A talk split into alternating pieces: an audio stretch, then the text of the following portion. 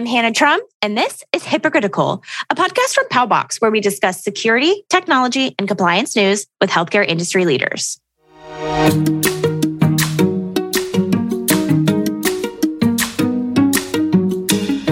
Everything about healthcare feels complex. The technology, the compliance rules, the cybersecurity threats. Every organization has to be on the constant defense to keep bad actors at bay.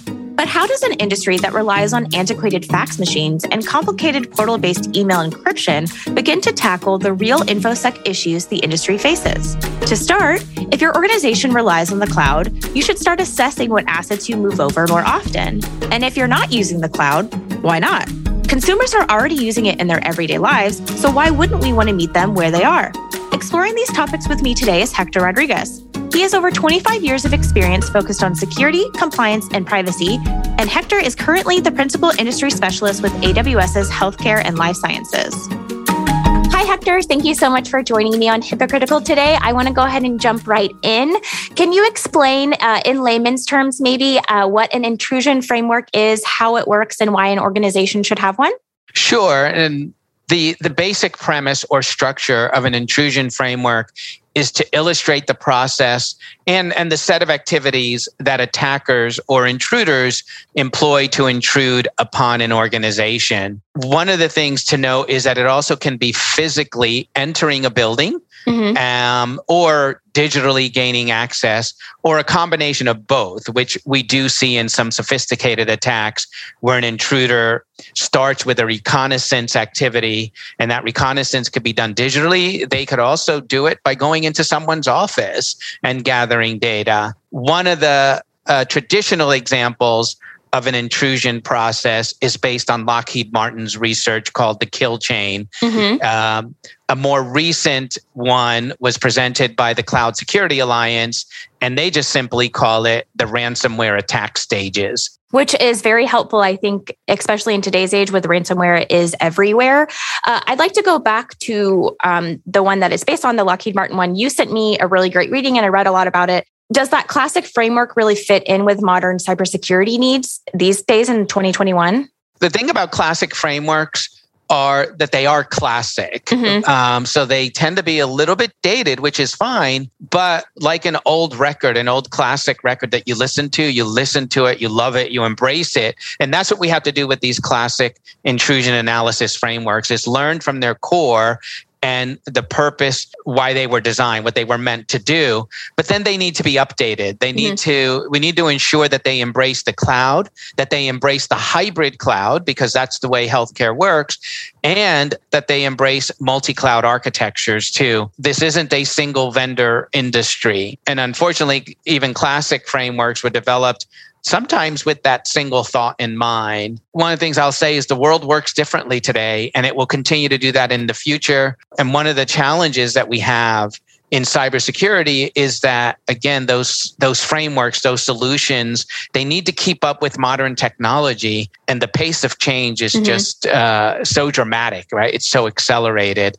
so start with the classic but don't stay in the classic world mm-hmm. how does the aws framework differ from a classic one well the aws approach it's it's really more of an approach that is leveraging the learnings from the classic intrusion analysis frameworks but then has been modified for a cloud approach mm-hmm. and it mm-hmm. embraces those capabilities that I spoke about earlier the, the the fact that we are living in a modern world we all live in the cloud and then one of the things that I really appreciate about the framework and the work that was done there, it's combined with an updated set of what are called courses of actions. Mm-hmm. And courses of actions are activities that you would employ at each phase of the intrusion process to to thwart the attacker or thwart that intruder to really stop them in their tracks as early as possible. And that's the goal. The goal is to slow down isolate and remove or destroy the intruder earlier in the intrusion process in order to to greatly reduce the impact. Uh, when i was reading the uh,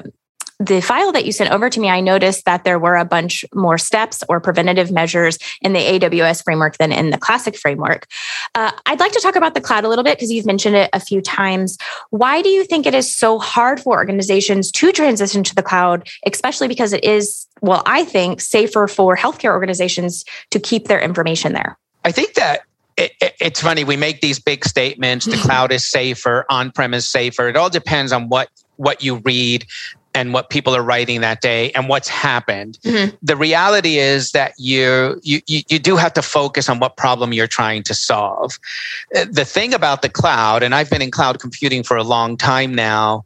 In, in my career, I started when when when cloud really started to uh, to take off but we started with security, privacy, and compliance. We made mm-hmm. sure that the cloud services that were being offered would enable an organization to meet or exceed their compliance requirements. And that's really critical. That is foundational. The other thing about cloud computing, though, what I love, it, it, particularly as a developer and, and even as a solution architect and strategist, is I have the opportunity to fail fast. Mm-hmm. I can iterate through different attempts to solve a problem because I'm failing fast, it means I'm learning fast and I'm succeeding very much more quickly mm-hmm. and at lower cost. And I've got this highly scalable, this highly agile uh, infrastructure. But the one thing I really want to stress with cloud computing and, and the reason to move to this more modern world of cloud a first of all we all live there already all of yes. us carry smartphones we're all connected to the cloud but think of the cloud as a fabric that enables an ecosystem of services and solutions to come together. And now you can work in your industry, you can work cross industry, you can share data, you can share all these solutions, you can crowdsource, and it's just an accelerant to everything we do. So it's it's an it's a phenomenal opportunity but I go back and I challenge everyone to make sure you know why you're doing what you do, what problem you're trying to solve, and how the cloud becomes part of your solution and not part of your problem. Mm-hmm. So, then for data security or technology employees that are looking to convince their management, someone at your level, to go to the cloud, how would you suggest that they show these these positives that hey this can really help us this will be better for us would that be by saying hey this is a problem and this is how the cloud can fix it or what would that look like one of the things I love about this question is the use of the word, am I trying to convince you? And we went through that a lot when cloud first started. It was a, we're going to convince you to go to the cloud. Mm-hmm the reality is that healthcare and other industries don't have a cloud problem. They have other problems. Yes. In healthcare, we have the challenges, yes, of cybersecurity, of disaster recovery and disaster recovery strategies, of ransomware mitigation. But we also have the bigger problem of healthcare, which is how do we better serve our patients? How do we better serve the community? How do we make sure that we can develop new therapies uh, like the COVID vaccination as quickly as possible at lower cost. And this is where cloud computing comes in as an accelerant, as this highly supercharged platform with these capabilities, not just of technology, but of knowledge, of data. So when I look at this, when I'm speaking to an organization, I will always work backwards from what that organization is trying to do. What problem are they trying to solve? How quickly do they need to get there? You know, what, what types of resources do they have? And how can they leverage the work of others? How can they really get the best out of everything that's been put in front of them to get there. And sometimes the cloud isn't the answer. Now, we, again, we do see, uh, I, I read something like 85% of most healthcare organizations are leveraging cloud in some way, shape, or form. And it's not just now for email, uh, it is for for mission critical solutions. They're putting their electronic medical records in the cloud. They're putting their telehealth solutions in the cloud. But we will live in a hybrid world forever in healthcare because of bedside systems and things like that. But it goes back to what you said. And what I'm saying is make sure you know what problem you're trying to solve. Make sure you understand how the cloud really, really does help get you there. Mm-hmm. And then where you're going to go in the future, how you're going to scale, how you're going to be more agile. You mentioned that um, a lot of healthcare people are in some way, shape, or form using the cloud. How often should organizations, do you think, be assessing, like, hey, we have 30% of this information in the cloud, but the 70% we have elsewhere? How often do you think organizations should be deciding when to move stuff over to the cloud when it is safer for them? It really should be a a process that's put in place for continuous innovation, continuous assessment, and really a drive towards what's called operational excellence. You know, traditionally, we've done this the way we work, we set up our budgets once a year, we set up our project plans, and we reassess every six months or every 12 months. We've we've got to break those old norms, those old work habits, and we've got to ask ourselves the questions you just asked on a more timely basis. I know every day is difficult, but every week, every month, how do we better improve? Because we as healthcare consumers, we're demanding more. Mm-hmm. We're using the apps. Even healthcare employees are bringing the apps through the doors with them on their smartphones, and that's what they're using. And the reason they do that is because they realize it, it is easier, it is more efficient and effective, but it's not secure, it's not compliant. And so we have to find that right balance. Uh, but the conversation can't be something that you do once a year and then put away and say, yes, these are the three projects we're going to work on, and this is how we're going to do them. It's co- continuous improvement. Yes, cybersecurity is continuous for sure, as are ransomware attacks, which brings me to my next question. Yeah. Uh, are there any ransomware attacks you've seen that have really caught your attention over the last year or even the last six months? I think the the last year has been fraught with these ransomware attacks and healthcare we read it all the time is highly vulnerable it is one of the most expensive uh, industries uh, when recovery is required from a ransomware attack. Attackers are smart also. They know that healthcare is vulnerable. They know that healthcare isn't, it's not their job. They're focused on providing care. But the recent attacks on, on both small and large hospital systems that have locked down the electronic medical record, where clinicians have said to us, we can't get to the data. We we can't schedule appointments. We can't see our patients. So the delays in care and then the cost when you have to reschedule surgeries, the lost revenue to a hospital, all of that highly affects a hospital's ability, even a health plan's or a life sciences organization's ability to do their best work. And then now what we're seeing are hospitals being sued. Mm-hmm. The recent story where an infant's life was in Alabama. Lost. Yes. So that that one, I mean, just talking about it um, uh, makes me nervous, or it, it, it, makes you emotional, and that mm-hmm. that is. I mean, it, it just resonates for me. It, it sticks in my head. But I, people need to understand that this is not just a ransomware attack where we're paying a few hundred dollars or a few thousand or a few million. It is a patient safety issue. People's lives are at risk and people are dying. Mm-hmm. Their lives are at risk. Their health is at risk. Yeah. Uh, hospitals are at risk because you know a giant ransomware attack. People, it's not people won't trust you anymore. It's it goes back to your reputation. Uh, how do y'all handle ransomware training or phishing training at AWS?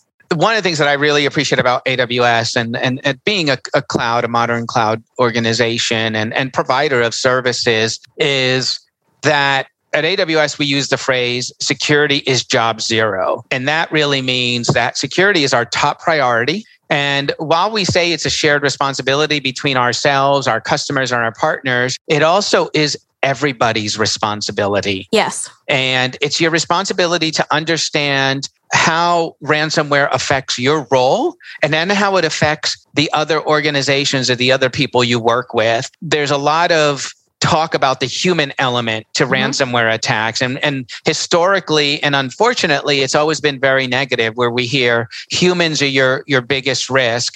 And even in the recent uh, research, it says 85% of all ransomware attacks started with a human error. The reality is also that we as humans are our number one line of defense but that defense has to be built up. That muscle has to be trained mm-hmm. so that we understand what phishing attacks look like. We understand what um, all these these web or social engineering attacks look like, and we start to avoid them. But also, as individuals, we have to ask and challenge everybody who walks through our door if it's a partner bringing in a solution if it's another uh, person just coming in having a look around mm-hmm. we do have to be cybersecurity aware and cybersecurity challengers and actually what i call cyber defenders Mm-hmm. So. Um, that leads me right into my next conversation or my next question.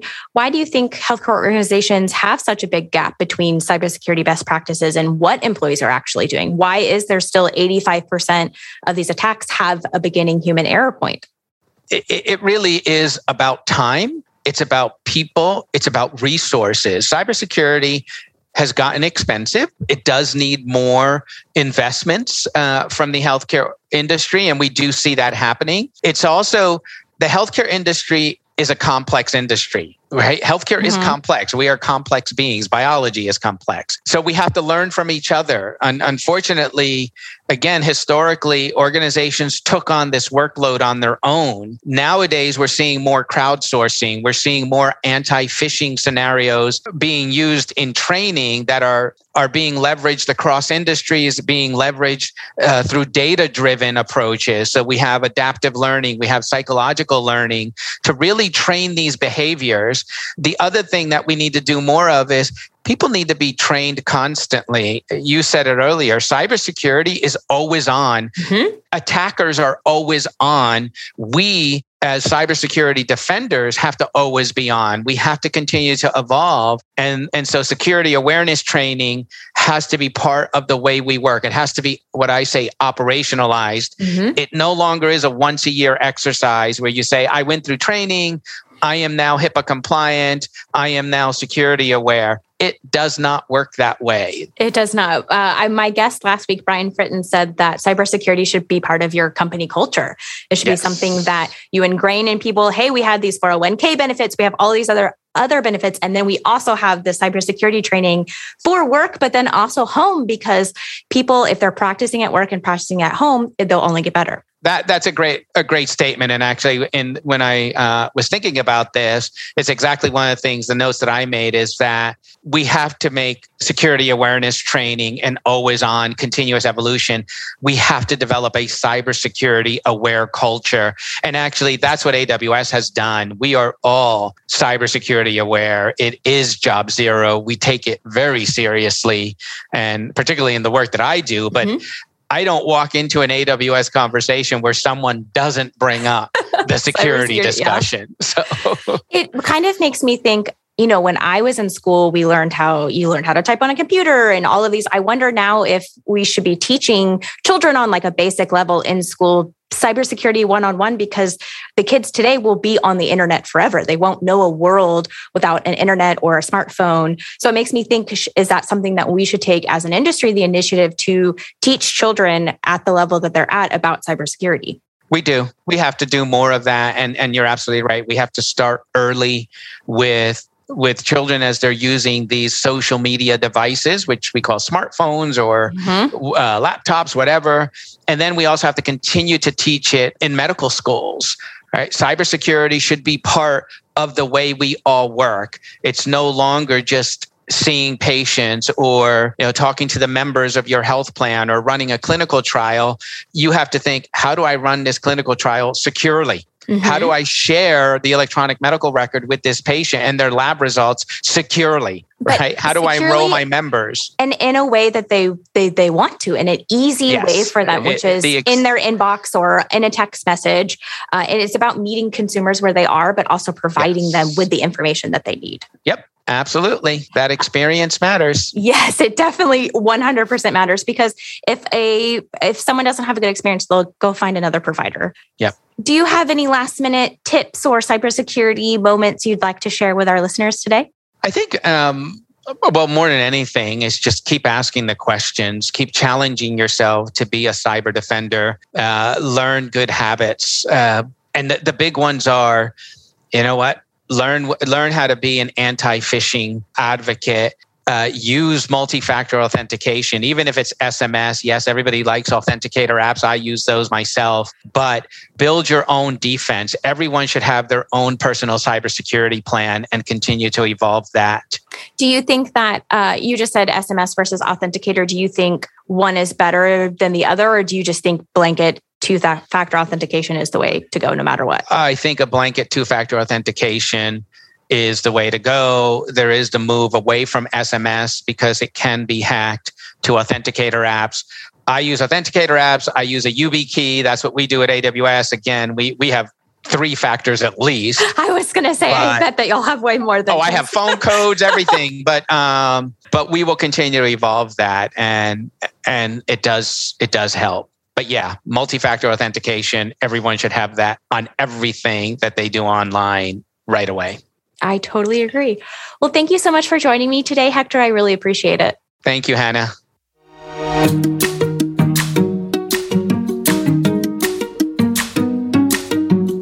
To learn more about HIPAA compliance or how to configure two-factor authentication, head to paubox.com slash blog for resources, guides, and other interviews. Every episode of HIPAA Critical is available on paubox.com or via Apple Podcasts, Spotify, iHeartRadio, Stitcher, Amazon Music, or wherever you listen. Thank you for tuning in to another episode of HIPAA Critical. I'm your host, Hannah Trum, signing off.